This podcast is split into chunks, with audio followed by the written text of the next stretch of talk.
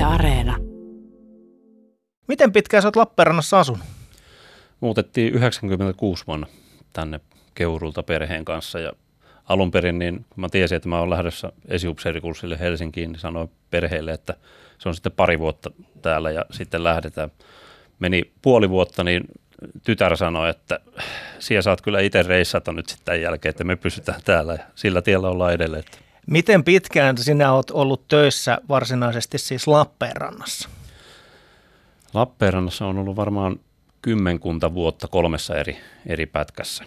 Mutta kaikki muut pätkät on sitten ollut, siellä on sata kuntaa, Haminaa, pääkaupunkiseutua. Joo, kyllä, ja Hämeessä ollaan, ollaan oltu ja Mikkelissä ja sellaista se tuota, siirtovelvollisen upseerin ura on. Kyllä, kyllä. No nyt seitsemän kuukautta, hieman runsaat seitsemän kuukautta on Venäjän hyökkäyssota Ukrainassa kestänyt ja sinäkin sen seitsemän kuukautta olet sitten mediassa saanut kommentteja antaa. Miltä on tuntunut olla ruutukasvona?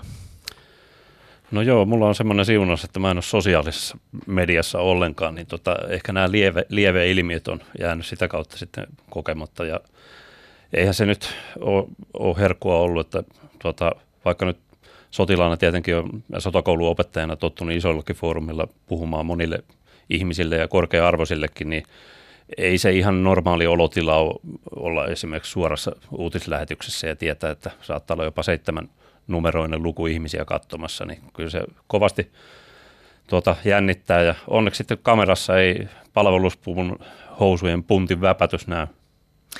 Siellä MPKK eli maanpuolustuskorkeakoulussa olet erityisesti opettamassa suomalaista sotataitoa. Minkälainen meidän suomalaisten sotataito on? Meillä on varsin korkealle arvostettu sotataito ja jos miettii ihan meidän koulutusjärjestelmää, yleinen asevelvollisuus, niin ihan Ukrainassakin arvostetaan sitä, että näitä suomalaisia vapaaehtoisia, jotka on Ukrainassa ollut, niin heidän osaamistaan niin pidetään, arvostetaan todella korkealle ja alkaen ihan jokaisen asevelvollisen saamaan koulutusta alkaen maaston käytöstä ja aseen turvallisesta, turvallisesta käsittelystä, niin tämän kaltaisista lähtien, puhumattakaan sitten, että minkälainen maanpuolustusjärjestelmä meillä on kehitetty. Nykyään puhutaan kokonaisturvallisuudesta ja, ja, ja kokonaisvaltaisesta aluepuolustuksesta, niin kyllä se on ihan maailman kärkitasoa. O, miten, miten kuvailisit, onko meillä suomalaisilla, ää, miten, miten hyvä sellainen tavallaan sietäminen, resilienssistä puhutaan, mutta siis sietäminen epävarmoihin olosuhteisiin ja niin edelleen, mitä tämä seitsemän kuukautta on myös ollut Suomessa osittain? Kyllä se aika korkealla, korkealla tasolla on, että totta kai aina jos joku uusi yllättävä asia tulee, niin ihmiset tuppaavat huolestumaan siitä, mutta sitten kun nähdään, että se ei lopun perin niin merkittävästi arkeen kuitenkaan vaikuta, niin, niin tota, kyllä me sitä, onko sitten suomalaista sisusta kyse vai, vai mistä, niin kyllä me sitä kestetään. Mutta tuota, kyllä mä lähtisin, lähtisin siitä, että meillä on varsin hyvä resilienssi tavallisella suomalaisella kansalaisella. Kun tuo hyökkäyssota alkoi silloin noin seitsemän kuukautta sitten, niin siinä ei kauaa kestänyt, kun itselle ainakin tuli sellainen olo, että media ja sosiaalisen median kautta oli aistittavissa vähän sellaista jopa sodan pelkoa täällä meillä, Suomessa. Ja sittenhän valtiojohto ja niin edelleen asiantuntijat paljon yritti niin kuin korostaa sitä, että meihin ei kohdistu sotilaallista uhkaa tällä hetkellä ja niin edelleen. Mutta sotilasprofessori Janne Mäkitalo, huomasitko tai koitko sinä jotenkin, että joitain ihmisiä pelottaa vähän normaalia enemmän tämä tilanne?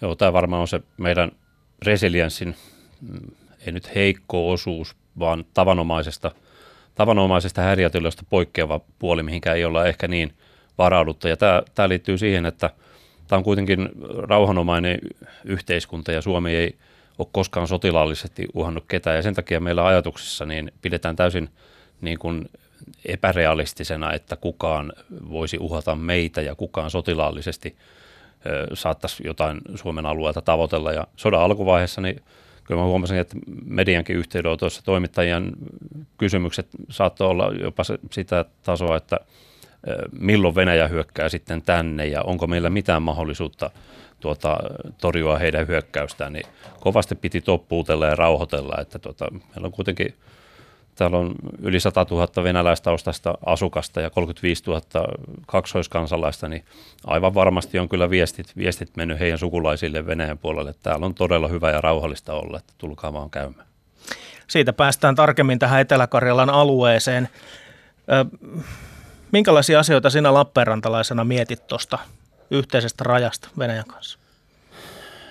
No, mä en ole ikinä sitä niin negatiivisena asiana tuota, pitänyt ja, ja oikein surullista on se, että nyt Venäjällä ei, ei, en todennäköisesti itse ikinä enää pääse käymään. Että mä toimin jalkaväkiryhmentti ykkösen Perinikkelan puheenjohtajana ja koronaa edeltävänä aikana me käytiin joka vuosi Karjalan kannaksella.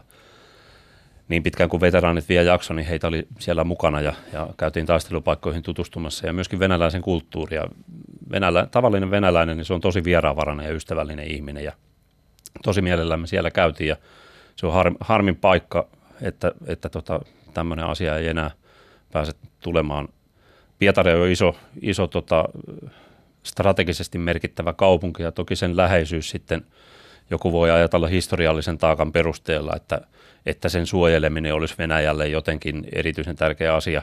Varmaan näin onkin, mutta kyllä venäläiset, mä uskon, että valtiojohto on huojentunut siitä, että Pietarin lähellä on Suomi – joka ei todellakaan uhkaa Pietaria tai mitään muutakaan tuota, Suomen rajan läheisyydessä olevaa sotilaallista tai muutakaan kohdetta. Ja ei tämä tilanne muutu siitä, että jos ollaan liittymässä NATOon, niin ei, ei, ei täältä minnekään olla lähtemässä.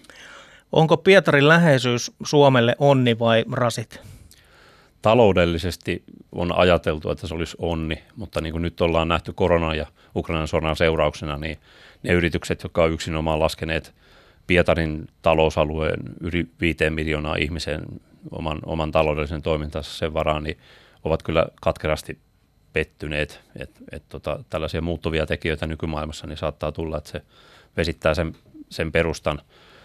En mä sitä riskinä pidä just edellä mainituista syistä, niin ei, me ollaan rauhallinen maa ja me ollaan keskitytty ö, oman alueen itsenäiseen puolustamiseen ja se tilanne ei NATO-jäsenä tule myöskään tota, muuttumaan, että kyllä me osataan pitää, pitää puolemme täällä. Pari viikkoa sitten Suomessa keskusteluun nousi raja-aidan rakentaminen. Mitä mieltä sinä siitä olet? Siinä on monia hyviä, hyviä puolia. Ensinnäkin hallitsematon maahantulo, jos, jos naapurissa tapahtuu sellaisia kehityskulkuja, mitä ei uskalleta nyt ajatellakaan ja sieltä lähtisi isoja vyöryjä. Vähän niin kuin silloin 90-luvun alussa, niin meillä valmistauduttiin hallitsemattomaan maahantuloa ja viranomaiset teki suunnitelmia sen, sen varalta. Sitten tämä tarkoituksellinen pakolaisaseen käyttäminen, mitä nähtiin muutamia vuosia sitten, niin hybridivaikuttamisen puolella, niin se estää myöskin tällaisia. Ja sitten on monia muita, alkaen ihan sikaruton torjumisesta, niin se on ihan merkittävä ongelma Itä-Euroopassa tällä hetkellä ja se osaltaan kyllä sitten mahdollistaisi sen, että tuota, se torjuisi se aita myöskin tämän taudin taudin leviämistä.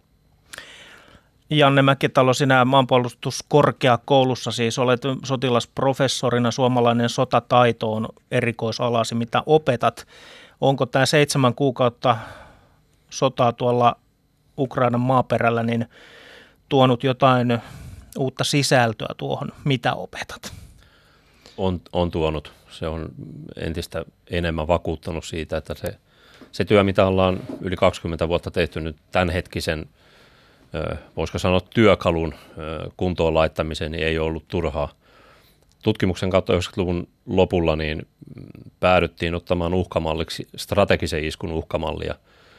Se vuoden 2001 selonteossa otettiin pikkasen karsittuna, siinä ei maavoimien käyttö siinä uhkamallissa ollut niin laajaa ja myöskin merivoimien käyttö oli hieman suppeampaa. Niin tämä uhkamalli oli käytännössä se, joka toteutui Ukrainassa sodan ensimmäisessä vaiheessa, kun painopiste suuntana oli Kiova ja toteutettiin tämä tuli-isku-operaatio, missä käytettiin ilmavoimia ohjustulta varsin merkittävästi ja sitten maa-alueiden rajoitettuja valtaamisyrityksiä, niin tämän uhkamallin perusteella me ollaan yli 20 vuotta sitten kehitetty meidän puolustusvoimien suorituskykyjä ja tähän, tähän ollaan niin kuin tosi hyvin varauduttu. Ja mä muistan maavoimien upseerina, niin joskus laskeskeli, että voi hitsi, kun ilmavoimille kehitetään tuo ilmasta maahan vaikuttamisen kyky, kuinka paljon se maksaa, niin kuinka paljon aseita saataisiin suomalaiselle jalkaväkiprikaatille sillä samalla summalla, niin en ole enää voivotellut yhtä, että kun ollaan nähty, että kuinka merkittäviä nämä kaukovaikuttamisen kyvyt torjuntakyvyn kannalta on, niin, niin tota, on, on hienoa, että tutkimuksen kautta ollaan luotu, luotu ja hankkeiden kautta suorituskykyä. Ja nythän on niin kuin, siis viimeistä lopetettu puhuminen siitä, mitä mikäkin maksaa, mitä puolustusvoimille hankitaan. Se on niin kuin nähty nyt, että panostukset ovat olleet kannattavia ja, ja tota, mistään leikkauksista ei ainakaan enää puhuta yhtä. Joo, meillä on vanha perintö puolustusvoimissa, että me tiedetään, että meillä on varsin pienet puolustusmäärärahat ja me ollaan tosi resurssitietoisesti suunniteltu ja jos jotain ollaan hankittu, niin sitä on pitkään tutkittu, että onko tämä paras järjestelmä ja onko tämä kustannustehokkaan järjestelmä ja mitään turhaa ei olla happanemaan missään vaiheessa ostettu, niin, niin tämmöinen tausta meillä on ollut ja sen takia varmaan nyt on sitten poliitikot tämän tilanteen ö, muutoksen seurauksena niin todennut, että kyllä uskaltaa lisäpanosta laittaa, että varsin tehokkaasti ollaan varat käytetty.